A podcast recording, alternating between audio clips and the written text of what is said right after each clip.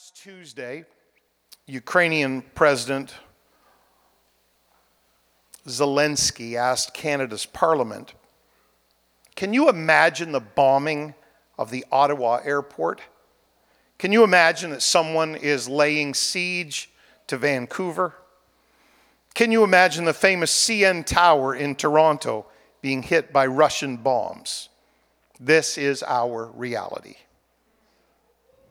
Zelensky has been speaking to other NATO allies as well, and he's been calling the West to aggressively ramp up its efforts to counter Russia's constant brutal attacks against the cities in Ukraine. A week earlier, he made a very similar address to the United Kingdom's House of Commons, in which he echoed Winston Churchill's most famous speech We will not give up and we will not lose. We will fight until the end at sea, in the air. We will continue fighting for our land, whatever the cost.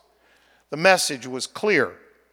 England under Churchill wouldn't bend to Hitler, and Ukraine under Zelensky won't roll over for Vladimir Putin either. And thus far, Ukrainians have stood firm against the invaders, but their resistance has come with a terrible cost. And so, last Wednesday, President Zelensky delivered yet another impassioned virtual speech from within his war torn country, this time to the United States Congress. Once again, he pleaded with America to close the sky over Ukraine, to help enforce a no fly zone so that Russian aircraft and weapons would be challenged militarily if they entered Ukraine's airspace. And in that address, he shared a graphic video that does more to summarize the awful cost of this conflict than anything else I've seen.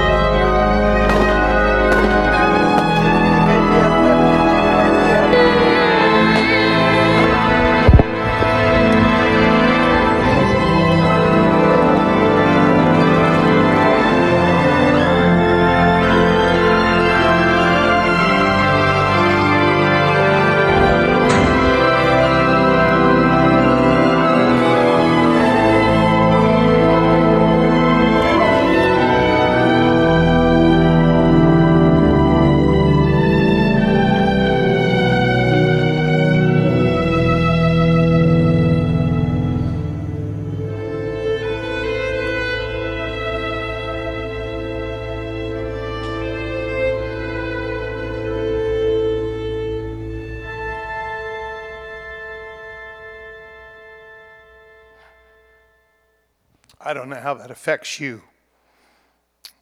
It makes me angry. It makes me compassionate. And it makes me so very grateful to have the privilege of meeting together with all of you tonight in a free country. a country that isn't undergoing a travesty and a tragedy like that right now. Volodymyr Zelensky has been uh, warmly received in the West. He has been welcomed everywhere by standing ovations and commendations for his courage. But Ukraine is still fighting Russia essentially all alone because there's a key difference this time around. You see, Winston Churchill held out hope that the United States would join World War II which it ultimately did. But Zelensky has been told definitively that the United States will not raise arms against a nuclear armed Russia because that could set off World War III. And everyone is scared to irritate the Russian bear and escalate the conflict. On Friday, a smug Vladimir Putin celebrated the eighth anniversary of Mother Russia's annexation of Crimea. He addressed a packed Moscow stadium. We haven't had such unity in a long time, he proclaimed, and the crowd, most of them forced to attend by their employers or by the government, they cheered their preening president. He spoke from a massive, transparent, bulletproof cage clad in a $15,000 jacket costing 25 times the average monthly salary in Russia. And the people cheered because they were too terrified not to cheer, because that Russian bear has sharp teeth. Tonight, a Bible study night, an ordinary Wednesday night, with our world literally teetering on the brink of World War III, obviously I come to this pulpit to address the subject of Bible prophecy. Not because I am an expert, but because I am a pastor. And it would be pastoral malpractice to be living in the last of the last days and never say a word about it. I fully realize that tonight's message will be highly criticized from all directions, from those who think the church should keep its nose firmly out of politics, from those who think pastors are foolish to speak of current events in their sermons, from those who will disagree on some minor point of interpretation, and most tragically, from those who simply want to drown out the incessant drumbeat of Bible prophecy and hope that the rapture of the church just won't happen in their lifetime. But Jesus himself, no less, pinpointed a particular generation of people who would witness a rapid series of astounding events, all culminating in his second coming. It was Jesus who predicted false prophets and religious leaders who would deceive the masses. It was Jesus who said there would be wars and rumors of war, that there would be severe racial tension, nation against nation, or in the Greek language, ethnos against ethnos. It was Jesus who prophesied and predicted increasing rates of famine and disease and earthquakes in many places. Now, I know and you know the Bible's critics will protest. But these things have always happened all throughout human history. So, how in the world could they be signs of the end times? But in saying that, they betray their own ignorance of Scripture. Remember that prophetic signs are like labor pains. As the time of birth gets closer, the pains get more and more frequent and more and more intense. Paul wrote, for we know that the whole creation groaneth and travaileth in pain together until now. Paul explained why our world is in such a mess, why this planet is in such chaos, why there is such violence and hatred and, and just all kinds of immorality and perversion. He explained that. The very creation is groaning and travailing, waiting for something to be birthed. And that something to be birthed, thankfully, is God's eternal kingdom that we have the privilege of being part of. And then Paul went on to say, and it's not only the elements of creation, but we ourselves also. We have the first fruits of the Spirit. We're filled with the Holy Ghost. Even we ourselves groan within ourselves, waiting for the adoption, to wit, the redemption of our body. Nobody said life would always be easy. Just all endless days of sunshine and beds of roses springing up everywhere the moment you became a Christian. When you become a Christian, you still have to live in this world. When you become a Christian, you still may face difficulty, pain, sickness, and all of us will eventually face death. But there's a difference because after death for us, there's the adoption, there's the redemption of the body. This is not the end. I, I, I feel like in the last few years, just the age I was born and the age I am feels like we've lost a terrible amount, an awful lot of our elders, pe- preachers and saints and pastors and leaders, and I miss them dreadfully. But I think to myself every once in a while, but it won't be long until we all get together and we see them again, and that brings me great comfort. Jesus said that in the last days, however, believers would be hated and persecuted and even killed for their faith. He said that offense and betrayal would cause many to lose their salvation. And because there would be such open iniquity, Jesus said that the love of many people would wax cold. And in that kind of spiritual climate, which by the way is our kind of spiritual climate today, only those who endure to the end will be saved. That's exactly what Jesus said. So I've made up my mind. I don't care what I have to walk through, climb over, or bear up under. I don't care. I am going to endure to the end because there's no more important goal in my life than making heaven my home and taking somebody with me. He that shall endure unto the end, the same shall be saved. The problem, of course, is Jesus didn't tell us the time. He told his disciples specifically and emphatically, Of that day and hour knoweth no man. So if you like to set prophetic dates or you like to listen to people that do date setting, that is absolutely pointless and worthless. Jesus made a second important point in Matthew 24 when he said, But as the days of Noah were, so shall also the coming of the Son of Man be. Jesus told us that people would be busy with life, they'd be preoccupied with pleasure, they'd be lulled to sleep with entertainment. Jesus was emphatic emphatically declaring, The day that I return will be just another normal, ordinary day. I want to stand here tonight and just emphasize, in case you've slid off into too much comfort in all of this COVID nonsense we've been through for two years, here's what I need to remind you Jesus could come at any moment. Jesus could come tonight before you pillow your head. Jesus could come this week. Jesus could come before we have another service in this room. Jesus said that he would return when the signs of the times were happening more frequently and with more intensity than ever before. But he also said that people wouldn't even notice because they were too busy or too happy or too preoccupied or too successful or too content or too distracted or too worldly. And he was not addressing those comments to sinners. He was talking to his own disciples when he said, I'm coming back and you best not get distracted. I'm coming back and you best not get your eyes on things of the world. According to a comprehensive study by Lifeway Research, only one third of Protestant pastors believe in the rapture of the church anymore. Even fewer in non Protestant denominations believe in the rapture. But, brothers and sisters, hear me well. Jesus talked about the rapture, and so did the apostles. The Bible still teaches that there will be a rapture. And the apostolic church still believes that Jesus will return to catch his bride away.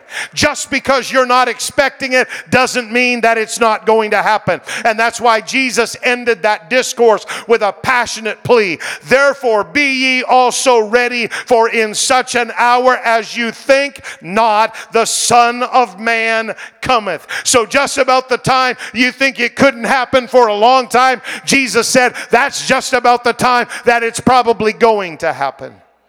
One out of every 30 verses in the New Testament in your Bible mentions the subject of the end time or of Christ's return to earth. There is nothing more important in your life than to be ready.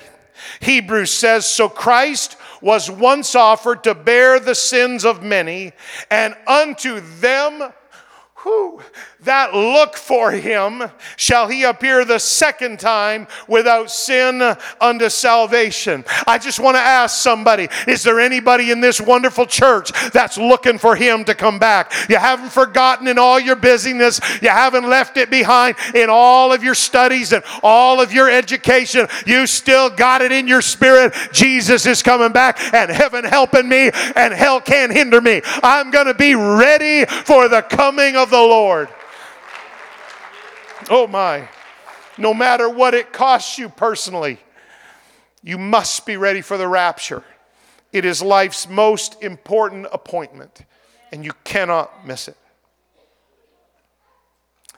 The bear is a widespread symbol for Russia. And it has been used in caricatures and political cartoons and news articles and even in dramatic presentations dating all the way back to the 16th century. It's a long standing symbol for Russia. It's certainly not intended by the Western world to be a flattering comparison. The implication in the image is that Russia is big and brutal and clumsy.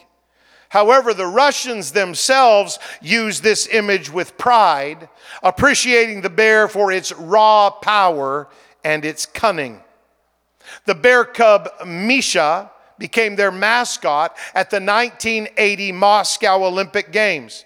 And that little cartoonish cub was intended to counter popular perception by putting up there a small, cuddly, smiling bear cub. U.S. President Ronald Reagan won re election in 1984, and one of his very successful commercials opened with the line There is a bear in the woods. It suggested that the Russian bear could be very dangerous indeed, and that it would be wise to be prepared to counter Russia's aggression. Mitt Romney, a presidential candidate in the U.S., he was famously mocked by Barack Obama in a present, presidential debate in 2012 because Mitt Romney said, quote, Russia is without question our number one geopolitical foe. End of quote. But just last month, CNN finally admitted Mitt Romney was right about Russia. The bear was even adopted as the symbol of the United Russia Party, which has dominated political life in Russia for the last two decades. And their president, Vladimir Putin, is definitely a very powerful, brutal, cunning, and dangerous leader. And tonight, Russia is at war. Their unprovoked aggression against Ukraine shocked the world, but we really should have seen it coming because Russia has been building up military personnel and equipment along three sides of the Ukrainian border since this time last year.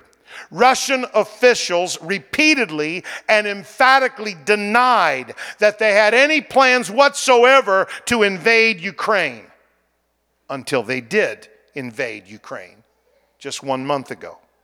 Vladimir Putin, who served in the KGB back in the Soviet era, has called the collapse of the USSR in 1991 the greatest geopolitical catastrophe of the 20th century. His unrelenting goal is to reestablish the old Soviet Union through military conquest if necessary. That's what the war with Georgia was about in 2008. That's what the occupation of Crimea was about in 2014. And make no mistake, that's what the invasion of Ukraine is about in 2022.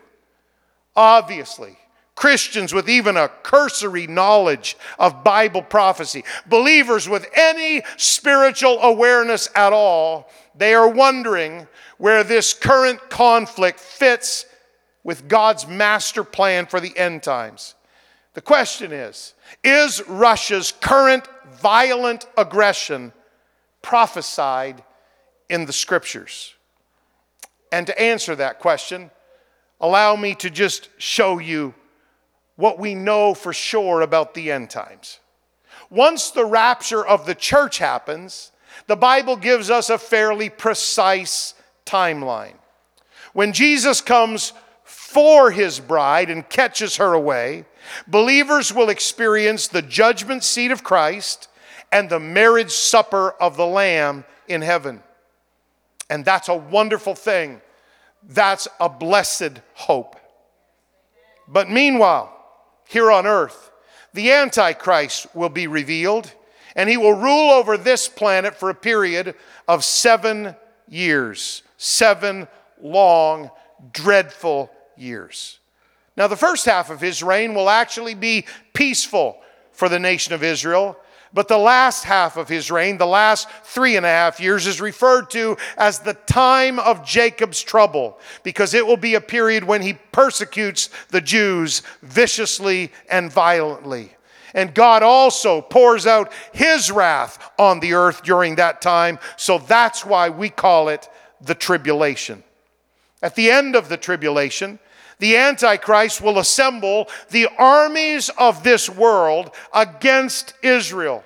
And only the Lord's intervention will save the Jews from annihilation and he will intervene from heaven. He will be riding on a white horse, and his church, his bride, his redeemed, his saints, we will be riding with him. He will return with his bride, interrupt the battle of Armageddon, defeat the Antichrist, rescue Israel, and set up his millennial kingdom. You can't even comprehend it. It's a thousand years of peace when our Lord and Savior Jesus Christ reigns right here on earth. A thousand years. Earth has never seen anything so beautiful, so peaceful, or so magnificent since the Garden of Eden. But the Lord doesn't want anybody serving him by force. So at the end of the millennium, he will release Satan from bondage in the bottomless pit and the devil will be allowed to be let loose on this earth once again for what the Bible describes as a short season. But humanity, we're so messed up we're so rebellious. We want our own way so much. If you can imagine, after a thousand years of blessing and peace, and the Lord Jesus ruling and reigning right here on the earth, the devil will still be successful in deceiving all the nations of the world to war against God Himself. Revelation chapter 20 records this battle, which is called the Battle of Gog and Magog. And that battle ends with the devil being cast into the lake of fire. And every human being who ever lived, man and woman, boy and girl, dead, alive, they will stand before God at the great white throne judgment. The only people who won't be there are the people who are in his bride. Because we already got to heaven at least seven years earlier, and we don't have to stand at the great white throne judgment. Can I tell you the difference? We stand at the judgment seat of Christ, where we are, are judged for the works done in the body. When you go in the rapture, there's no doubt about you going to heaven. There's no doubt about you living in eternity forever. If you go in the rapture, you're good to go.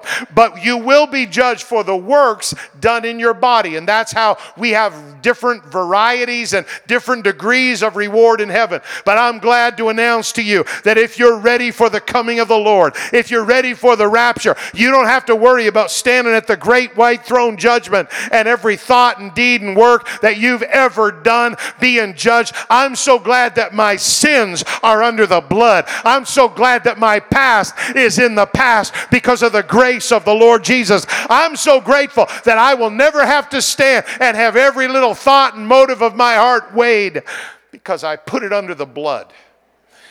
I don't care how long you've been serving Jesus. If it's been 50 years or about 50 days, if your sins are under the blood, they're under the blood. Keep them under the blood. Don't ever do anything that pulls them out from under the blood. You keep yourself pure. You keep yourself ready because the Lord is coming back. And in one twinkling of an eye, in one split second of time, the redeemed are going to exit this planet and head through the skies and meet all the dead in Christ. And so shall we ever be with the Lord. I haven't grown too sophisticated to get excited about heaven. I haven't grown too educated to become excited about the possibility of the rapture. I don't care who doesn't like it, who doesn't understand it, who mocks it and maligns it. I don't care. The Word of God tells me that Jesus is coming, and that is the blessed hope of the church.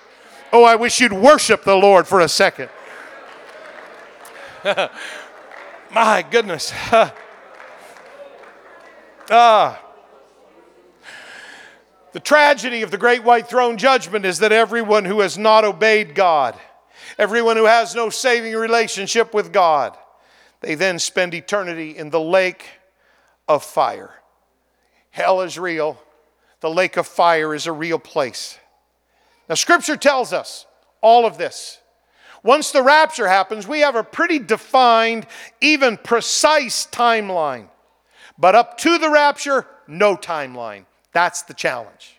Because up until the rapture happens, we don't have anything that we can say, well, it's happening three months from now on a Tuesday or two years from now when this happens in the world. We have no precise timeline leading up to the rapture.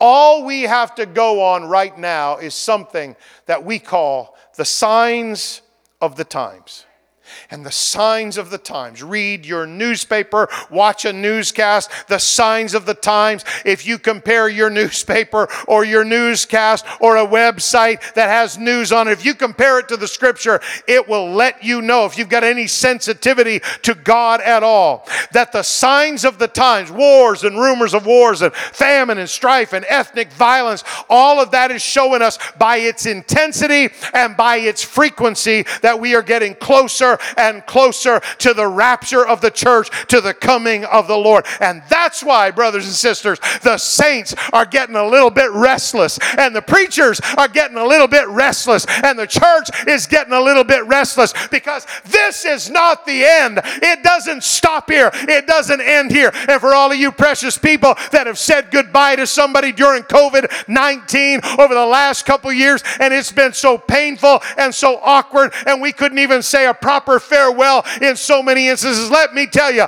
their life didn't end at a casket, their life didn't end in a cemetery. If they're a child of God, you're going to see them again, and I believe soon. You're going to see them again, and I believe it could happen before we end this week or before we end this service. We come to this building tonight and we come in the midst of all the turmoil in our world.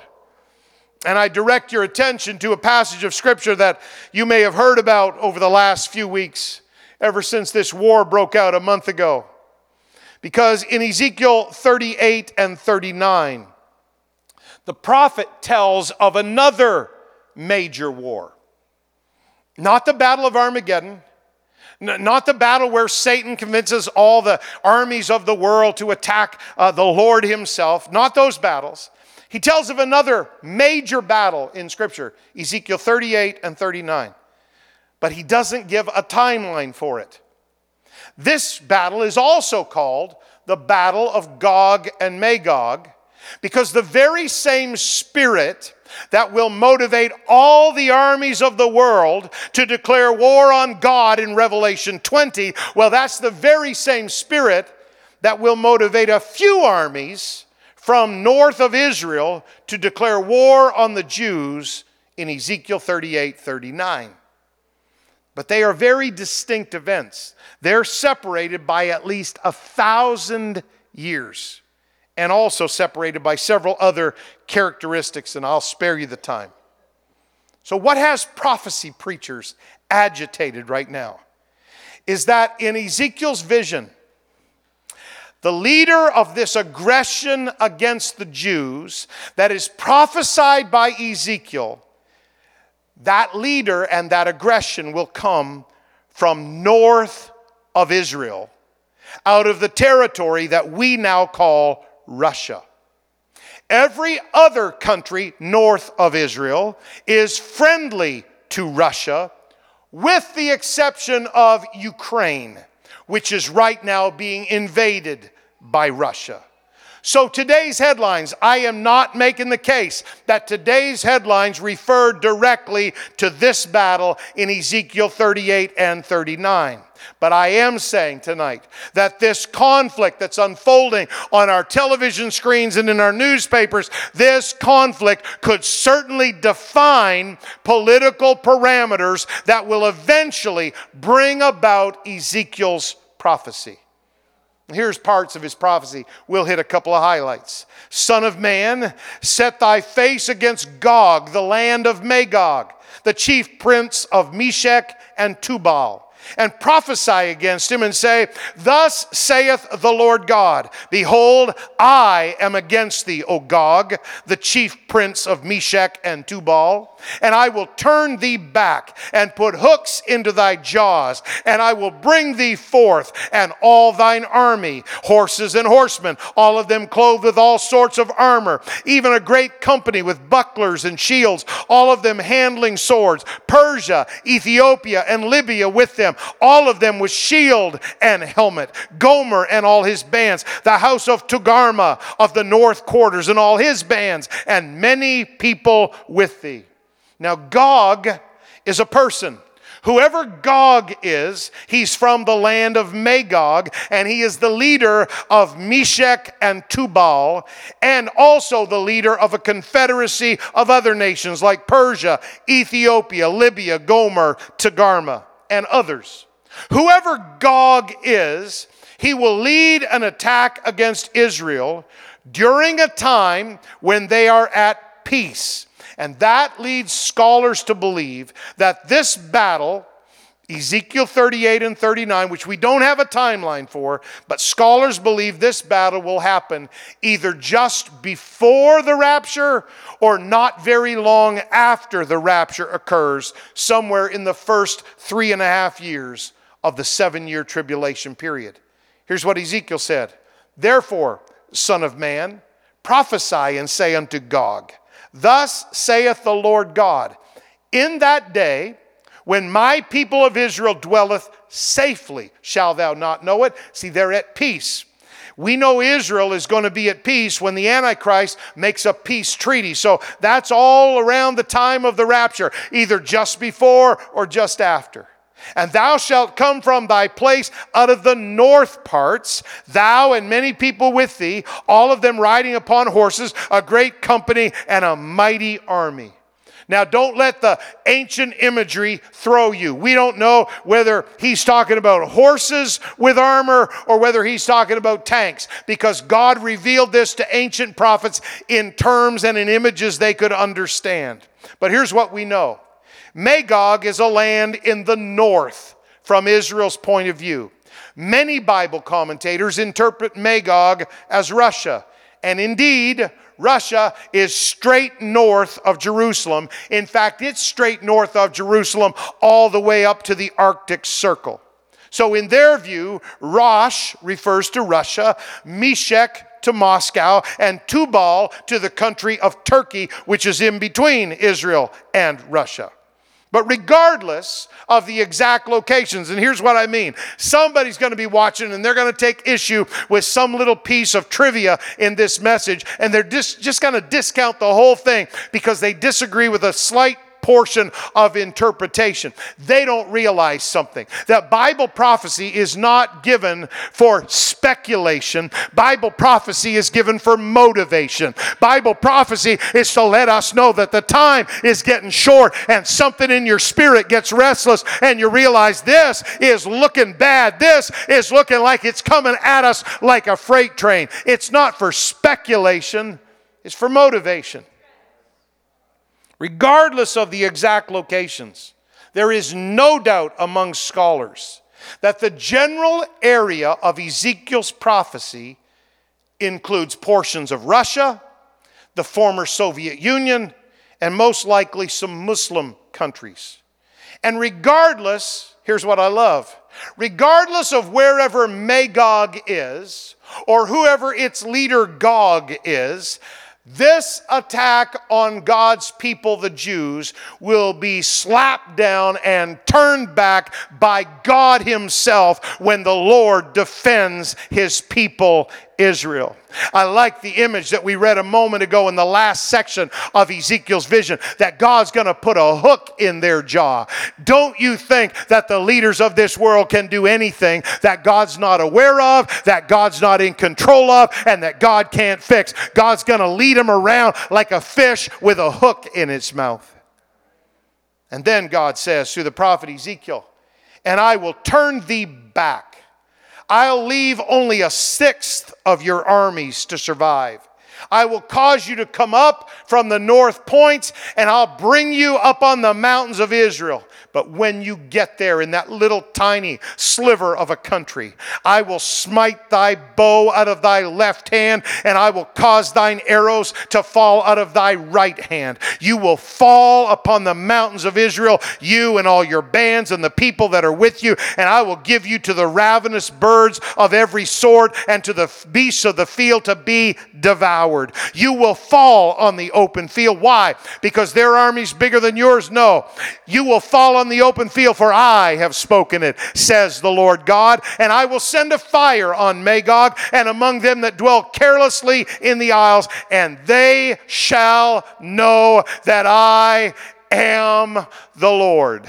I don't care what you're afraid of in Bible prophecy. Here's what you need to remember at the end of the day, at the end of every battle, at the end of every sign, this world is going to know eventually that God is God and there's nobody like him, that he reigns supreme over the kingdoms of man and he gives them to whoever he wills, and there is nothing that anybody can do about that.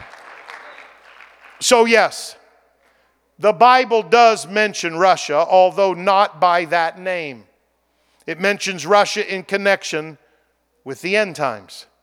Ezekiel's prophecy definitely refers to a nation coming from the north to attack Israel, and only Russia qualifies.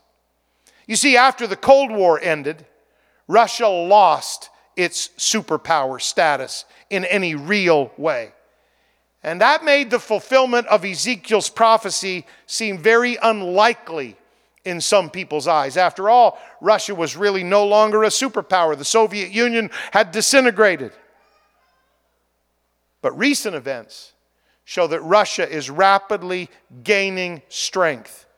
And many believe, many believe, that Russia's invasion of Ukraine is just the first step in its plan to restore its dominance in that hemisphere. It's also interesting to note that in the Soviet era, back in the days of the USSR, Moscow was solidly aligned with several Muslim countries in opposition to Israel. Since the breakup of the Soviet Union, Russia has not been idle. Russia has continued to make overtures to the Muslim world and make alliances against Israel and against the West. So I will tell you this tonight. I'm not trying to set timelines because that's a fool's errand at the best of times. We have no timeline until the rapture, so you just need to be ready. But there will come a time, maybe just before the rapture, maybe just after the rapture. We're not sure. There will come a time when Russia, in alliance with several other countries, will amass a huge army against Israel. And they will set out to plunder the Jews' land. That's Bible. Most of the other territories that are identified by Ezekiel, they don't have the same names as today, but you can trace it back. And most of those other territories identified by the ancient prophet, they are currently militant Islamic states with a violent hatred of Israel. Such a massive army pitted against such a tiny nation should result in Israel's absolute annihilation. But if you read Ezekiel 38 and 39, here's what you'll learn. After God supernaturally defends his people, Ezekiel prophesies that it will take them seven years to bury the dead. All of the world will marvel at such an unexpected, unexplainable victory. And then shall be brought to pass the saying of the prophet Ezekiel when he spoke on behalf of God Almighty. Thus will I magnify myself and sanctify myself, and I will be known in the eyes of many nations, and they will know in that day that I am the Lord. Here's why we would take a Wednesday night to talk about writings from an ancient prophet and compare it to newspapers and newscasts that you've seen in the last 24 hours. Here's why. We could see that battle between Russia and her alliance and the nation of Israel. We very well could see that battle happen in our lifetime. And yes, it could happen even before the rapture. Russia's aggressive invasion of Ukraine could be setting the stage politically for that conflict that will spread beyond Ukraine, maybe into Europe. It could be that that bear from the north is on the move. It could be that God's prophetic clock is accelerating its countdown. And so, what do we do, Pastor Raymond, in such treacherous, troublesome, tumultuous, terrifying times. What do we do? Here's what we do we pray. That's what we do. We pray for Russia. We pray for Ukraine. We pray for Israel. We pray for Canada. We pray for anything we can pray for. You pray for anything that's not da- nailed down. You pray over your family. You pray over your life. You pray over all your friends. You pray over our blessed nation. You pray over our city and our province. You pray for our brothers and sisters that right now are displaced by this horrible conflict. You pray. That's what you can do. In fact, it's the most important thing you can do because praying won't prevent prophecy. You can't stop prophecy from coming because God said it was coming. But I'll tell you what prayer can do prayer can give you a local blessing even while the world is collapsing around your feet. And prayer can sustain you through dark nights when the world does just kind of get shattered in your location. But prayer, most of all, keeps your heart soft and keeps keeps your heart ready and keeps your heart prepared for the rapture of the church, which is going to happen soon. What gives you the right, Pastor Raymond, to stand up here tonight after all the elders that preached about the rapture? They're all dead and gone, and we had their funeral, and their bodies are disintegrated to dust and bones in the ground. What gives you a right to stand up here and say, soon? Have you read your newspaper lately? The elders didn't have those reports. Have you talked about technology lately? It wasn't possible in the elders' day for a ruler to just kind of shut down a nation's power grid by some kind of cyber attack from halfway around the world. It wasn't possible for one leader in the world to speak to the entire nation and the entire world and a country and a planet wonder after him. Guess what? That's been possible for a decade in our world. We are living in the end of the end times and the last of the last days, and you need to distance yourself from preachers and so called Christians that want to tell you just chill, just relax. You've got decades of time. You don't have to worry.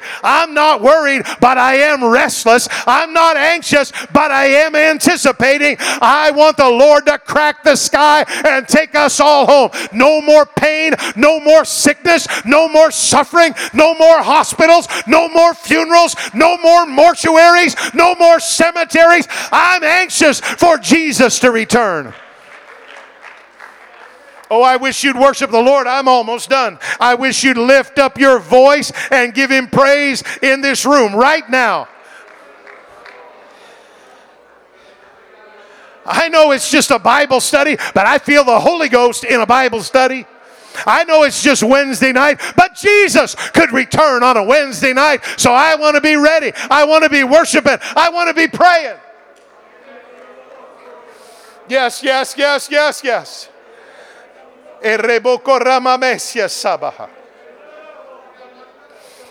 Yes, yes. Oh, I like that, church. That's that restlessness in your spirit. Just you get a chance to let it out and you just feel that. This world is not my home. I'm just passing through. This could be the dawning of that great and glorious day when the face of Jesus will behold. What a day that will be when my Jesus I shall see. We have a hope. My hope's not in finances. My hope's not in houses or lands. My hope's not in this building or in this planet. My hope is in the rock, Christ Jesus. And one of these days, before you know it, He's going to crack the sky. And in a moment, in the twinkling of an eye, you're going to take one step on carpet and the next step in thin air. And you're going to realize all of a sudden it was worth it to serve Jesus. Ha! Huh. It was worth it. Oh, yes, yes, yes, yes, yes. Ah.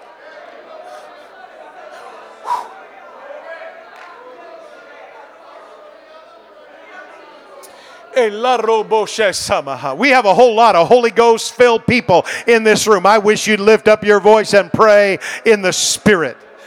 Praying in the Spirit is the voice of the Spirit.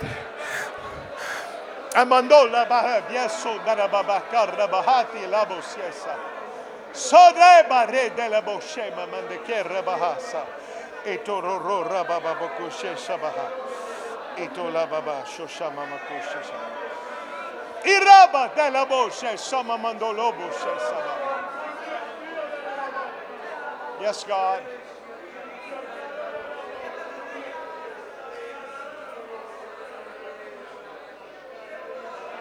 Uh,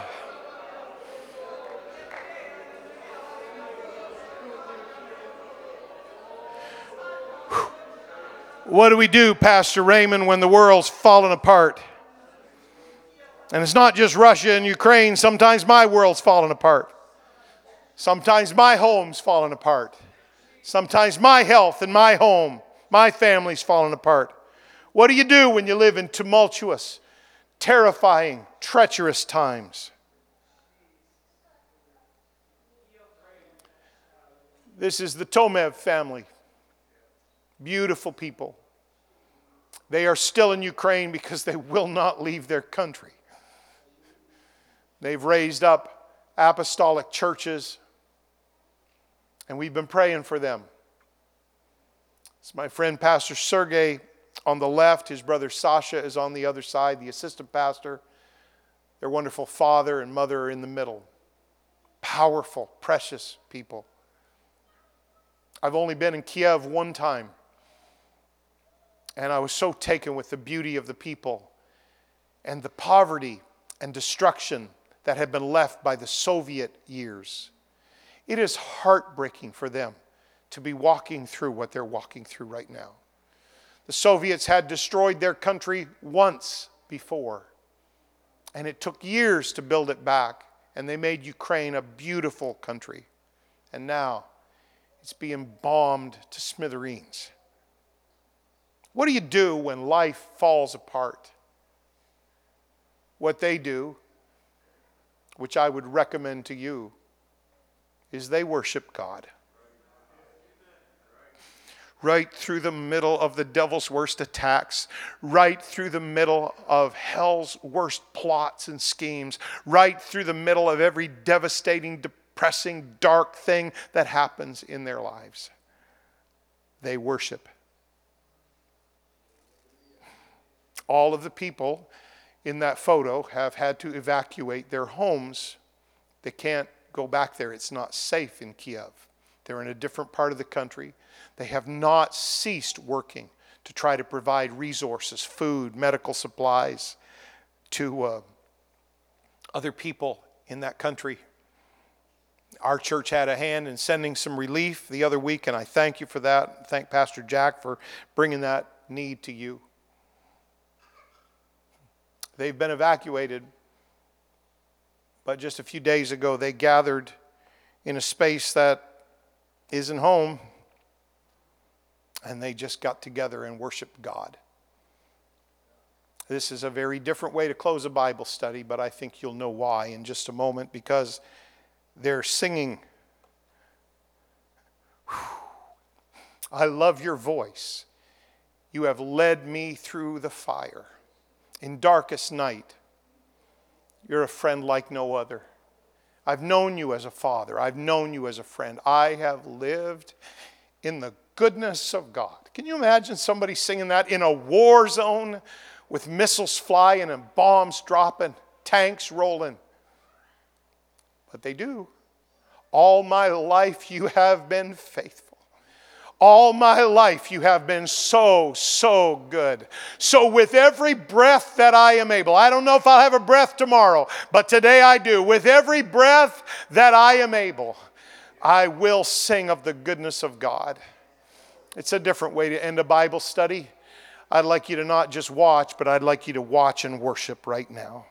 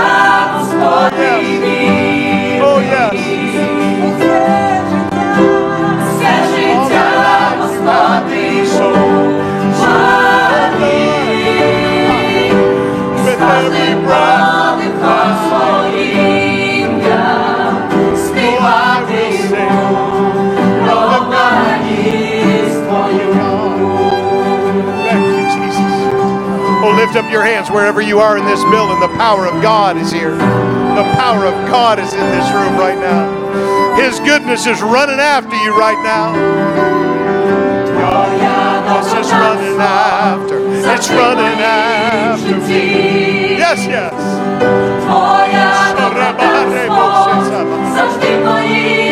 You've been good,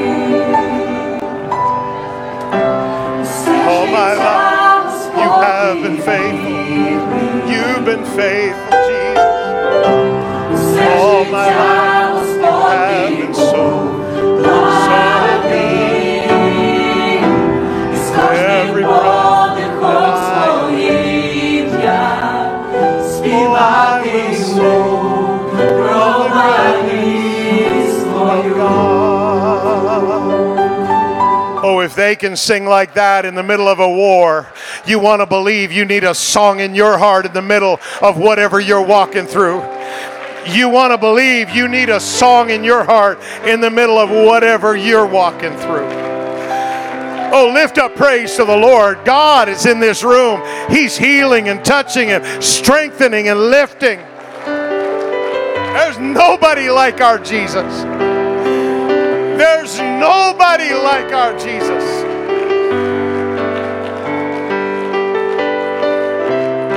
All my life you have been faithful. All my life you have been so, so good. With every breath that I am able, I will sing of the goodness of God. Sing that again. All my life. All my life you have been faithful. Yes, Jesus. All my life you have been so, so good. With every breath that I am able. That powerful? I will sing of the goodness. You got one more in you, sing it again. All my life, sing. All my life you have been faithful. Yes, you have, Jesus.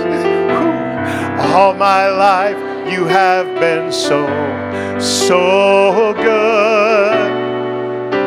With every breath that I am able, I will sing of the goodness of God. Whew. Oh, yes, yes, yes, yes, yes.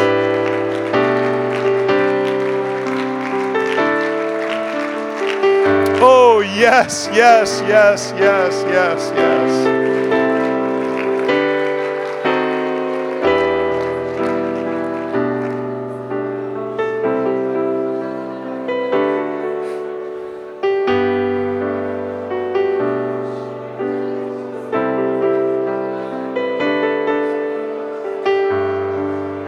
Thank you, Jesus. Thank you, Jesus. Thank you, Jesus.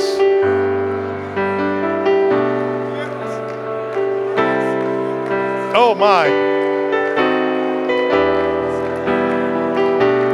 Why don't you just reach over to somebody standing near you and take them by the hand, put your hand on their shoulder. Let's pray one for another. You don't know what they may be walking through. You don't may not know what their family's facing, but here's what I do know. Jesus will walk with them right through it. Jesus will sustain them in the middle of it. Jesus will bring them out of it.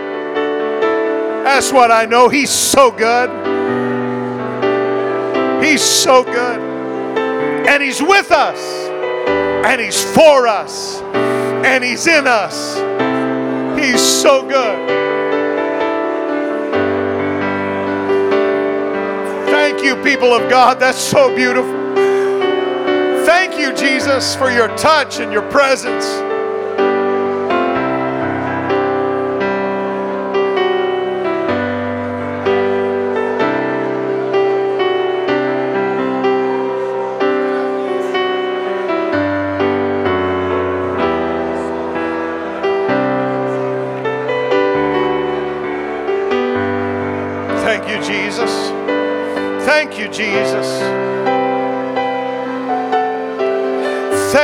Jesus. Oh, that's so beautiful.